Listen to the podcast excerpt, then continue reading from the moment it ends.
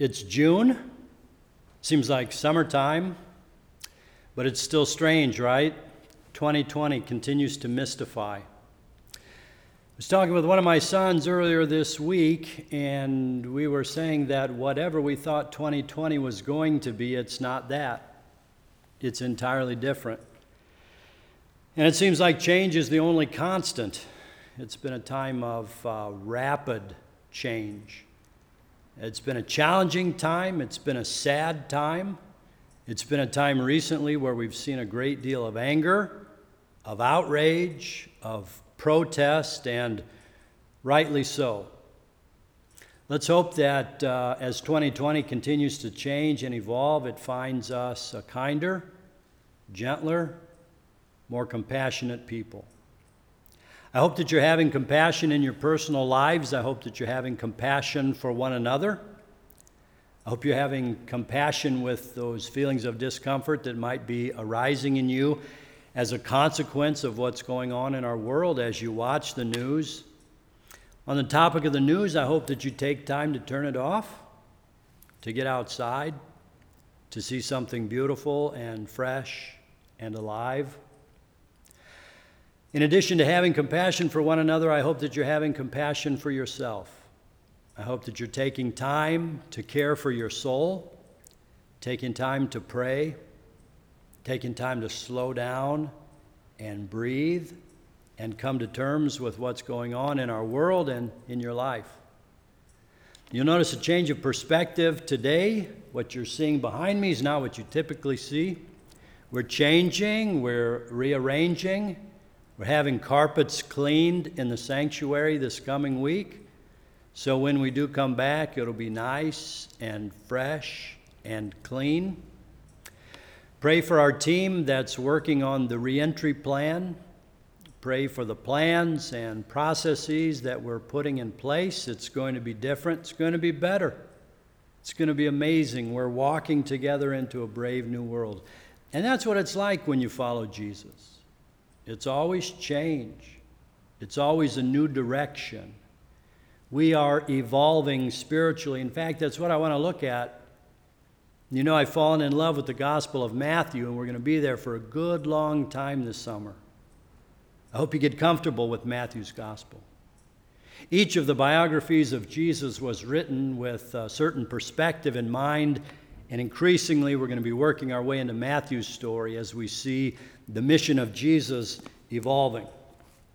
If you have a Bible, I invite you to open with me to Matthew chapter 9. We're going to begin today at verse 35.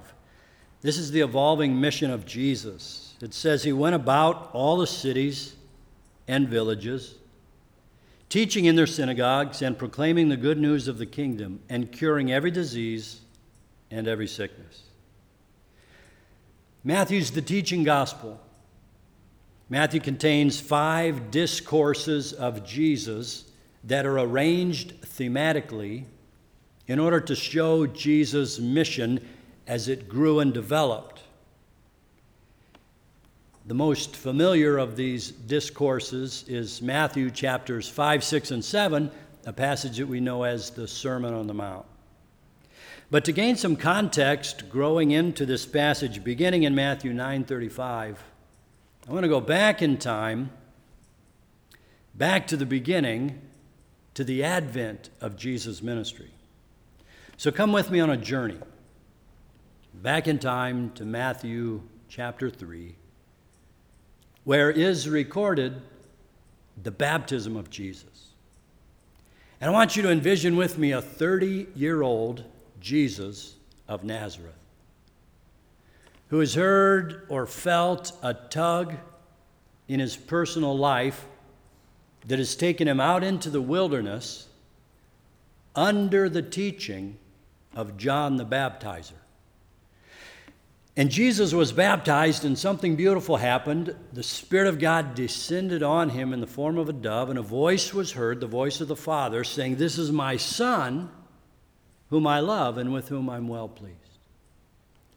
So, Jesus in the baptism has this affirmation about his own personal sense of who he is, this inner consciousness or calling that he has to be the Christ of God, the Messiah, the King of the Jews, and the Savior. Immediately following the baptism in Matthew 3, Matthew 4 records Jesus led by the Spirit of God into the desert, into the wilderness for a time of testing, a time of inner turmoil and wrestling with the call that God had placed on his life. We have here in Matthew chapter 4 Jesus being tempted and tried, and it's all about his identity. It's about who he is, what he stands for, what kind of a Savior, Messiah, and King he will be. And Jesus wrestles there with his inner demons. At the end of that, he comes out, and we're into Matthew 5, 6, and 7, the Sermon on the Mount. This is like Jesus' magnum opus. This is him offering the kingdom to the people. This is who he is. This is where you have this sense of compassion and gratitude and beauty and grace that comes out of the life of Jesus and ultimately of his disciples. And then we go on through Matthew, bringing us up to the present, chapter 9 and verse 35, a summary statement of Matthew. Jesus went about all the cities and villages, teaching in their synagogues and proclaiming the good news of the kingdom. Don't we need good news? Don't we find ourselves today in desperate need of something refreshing and good? That's what Jesus came proclaiming the good news of the kingdom and curing every disease and every sickness. This is what Jesus stood for. This is who he was. This is what he did. This is the unfolding of the mission as it came to him from the Heavenly Father. Verse 36 says, When he saw the crowds, he had compassion for them. Because they were harassed and helpless like sheep without a shepherd, then he said to his disciples, the harvest is plentiful, but the laborers are few. Therefore, ask the Lord of the harvest to send out laborers into his harvest. The mission of Jesus here is born of compassion, and we see the heart of God. Jesus looked at the people he saw, they were harassed and helpless, and the imagery, the Old Testament imagery, they were like sheep without a shepherd. So when Jesus comes and says, I am the good shepherd, as recorded in John chapter 10, that's in direct opposition to those who were bad shepherds, those who drove the people to their own ends. Jesus came offering a style of leadership, one that we need in our time as much as ever.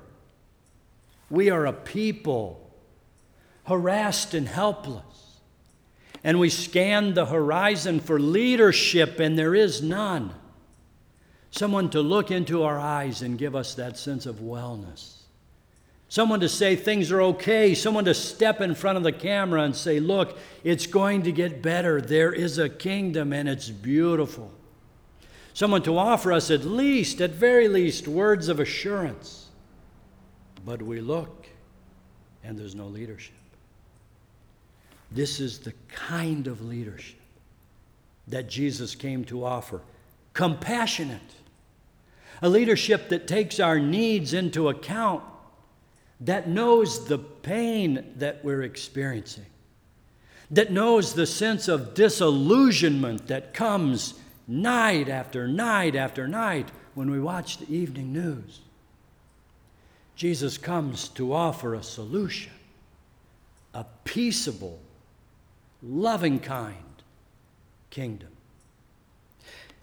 And he likens it to a harvest. He says to his disciples, Look, fellas, things can get better. There's a lot of work for me to do. Jesus is here offering the greatest gift of leadership it's delegation. Jesus says, The harvest is plentiful, but the laborers, look, we're just a handful of us. Pray, ask the Lord of the harvest to send out workers. And as it was with the disciples, sometimes it is with us. that we become the answer to our own prayers. Looking for leadership implies a void that potentially you and I can fill as compassionate followers of Jesus. So the mission is born of compassion in response to the need. It's likened to a harvest. This is a metaphor for mission. And immediately in Matthew 10 and verse 1, then Jesus summoned his 12 disciples and gave them authority over unclean spirits to cast them out, to cure every disease and every sickness. These are the names of the 12, and then he lists them 12 Jewish men. All right. I would have liked for there to be a few women, at least. I would have liked for there to be some multiculturalism, folks from different tribes, different nations. Why is this that Jesus chose 12? Read on with me, verse 5. These 12, Jesus sent out with the following instructions Go nowhere among the Gentiles, and enter no town of the Samaritans, but go rather to the lost sheep of the house of Israel. Here we see the mission unfolding or evolving in a way that shares authority. Okay, so Jesus divests himself of power, he gives personal power, credibility, authority to the 12 disciples so it's a shared mission, but it's also a focused mission. Jesus chose 12 Jewish Palestinian men and sent them to Jewish Palestinian people. Don't go to the Gentiles, don't bother with the Samaritans, but go to the lost sheep of Israel. Now, what do we do with that? In our time of racial, cultural sensibilities, what do we make of this? At, at first blush, it looks like a bigoted Jesus that's only concerned about his own people. Stay with me. I know you like your Jesus straight with no chaser, right? You like a Jesus omniscient, a Jesus who's figured it all out, a Jesus that has everything in mind. But what about an evolving Jesus? What about a Jesus in process, just like the rest of us? What about a human Jesus pushing beyond his own cultural constraint? How do we get that? Matthew of the four Gospels is a gospel to the Jews. Most scholars agree that Mark was the first gospel written, that it was primary, and that it was source material for all the other gospels. Somehow, Matthew got priority. Matthew's a gospel that's written to a Jewish audience about, obviously, a Jewish Jesus on a Jewish mission as baseline. But I contend that it evolves outwardly from there as Jesus evolves. Stick with me. Let's flip ahead to Matthew chapter 15 and verse 21. Here we encounter the Canaanite woman who I think challenged and maybe changed the trajectory for Jesus. It says, Jesus left that place and went away to the district of Tyre and Sidon, kind of outside of his comfort zone, right? Just then, a Canaanite woman from that region came out and started shouting, Have mercy on me, Lord, son of David. My daughter is tormented by a demon. But he did not answer her at all. This is the contemporary equivalent of you and I walking past an unsheltered individual sitting on the side of the road asking for our attention. Ignore it. Walk right on by. But he did not answer her at all, and his disciples came and urged him, saying, Send her away, or she keeps shouting after us. He answered, Here's what he said I was sent only to the lost sheep of the house of Israel. Wow. Totally put her off. I'm on a mission to restore the tribes of Israel. Twelve disciples, like 12 tribes. This is the restoration of all things. This is what I was sent for. But verse 25 of chapter 15, she came and knelt before him, saying, Lord, help me. And he answered, It's not fair to take the children's food and throw it to the dogs. Wow. Now he doesn't ignore her, he insults her. I'm not going to give you what's intended for God's people. Uh, verse 27.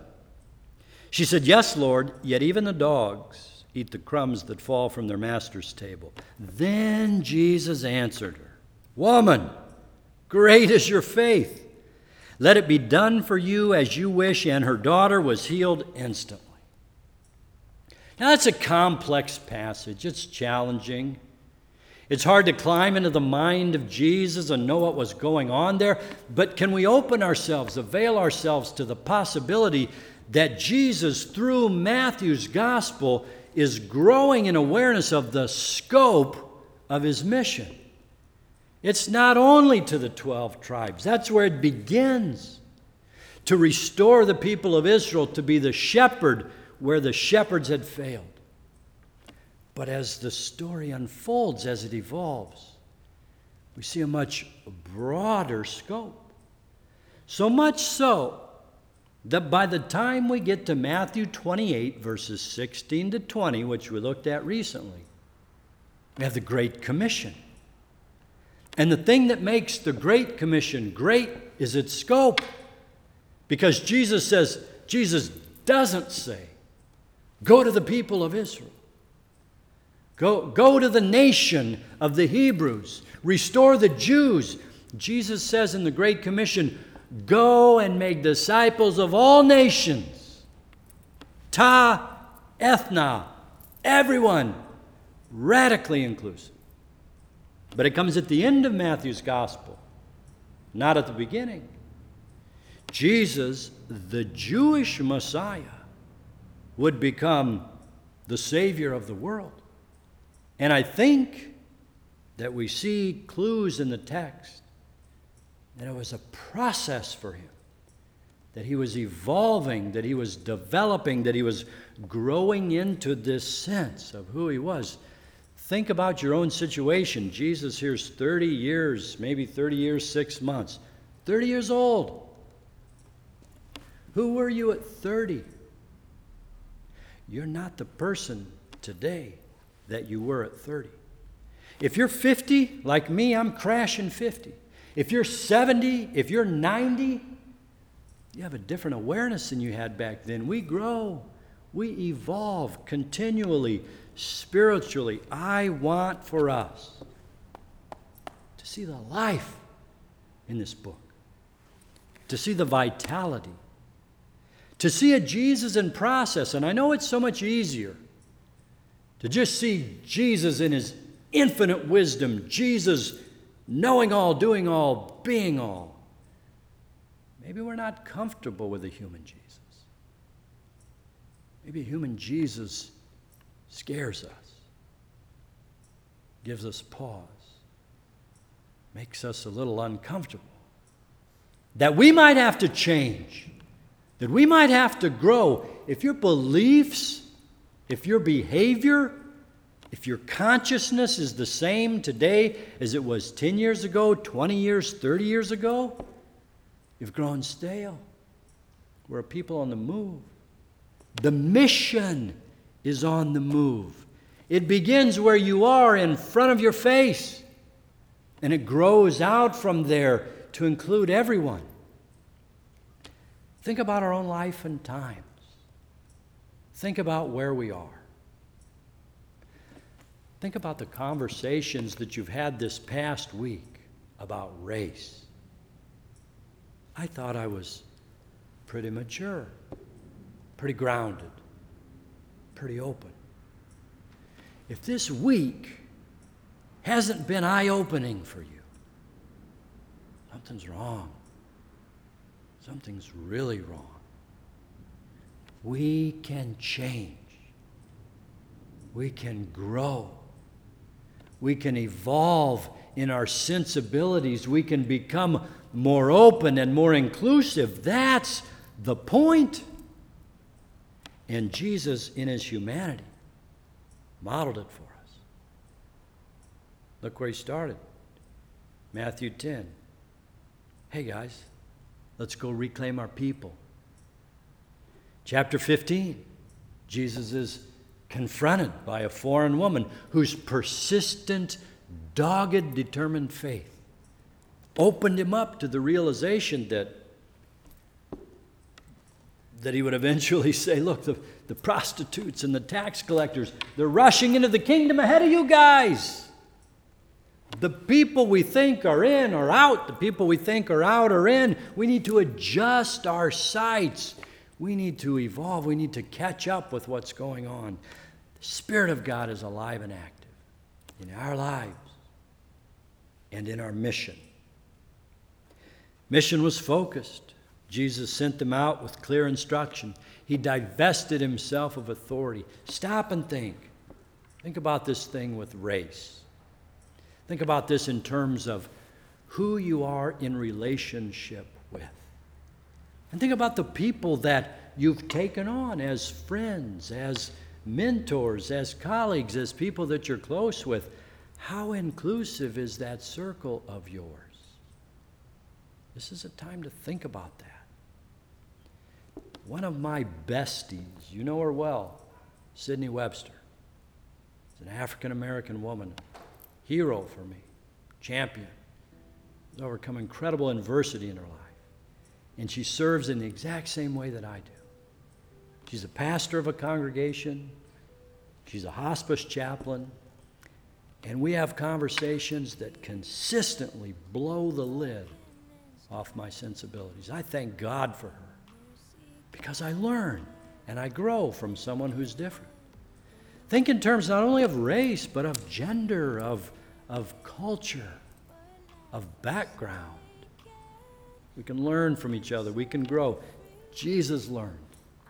Jesus grew. And as a consequence, the mission took on meaning and its scope expanded. And thank God, look, it included you and it included me, and here we are. Assuming the mantle of leadership.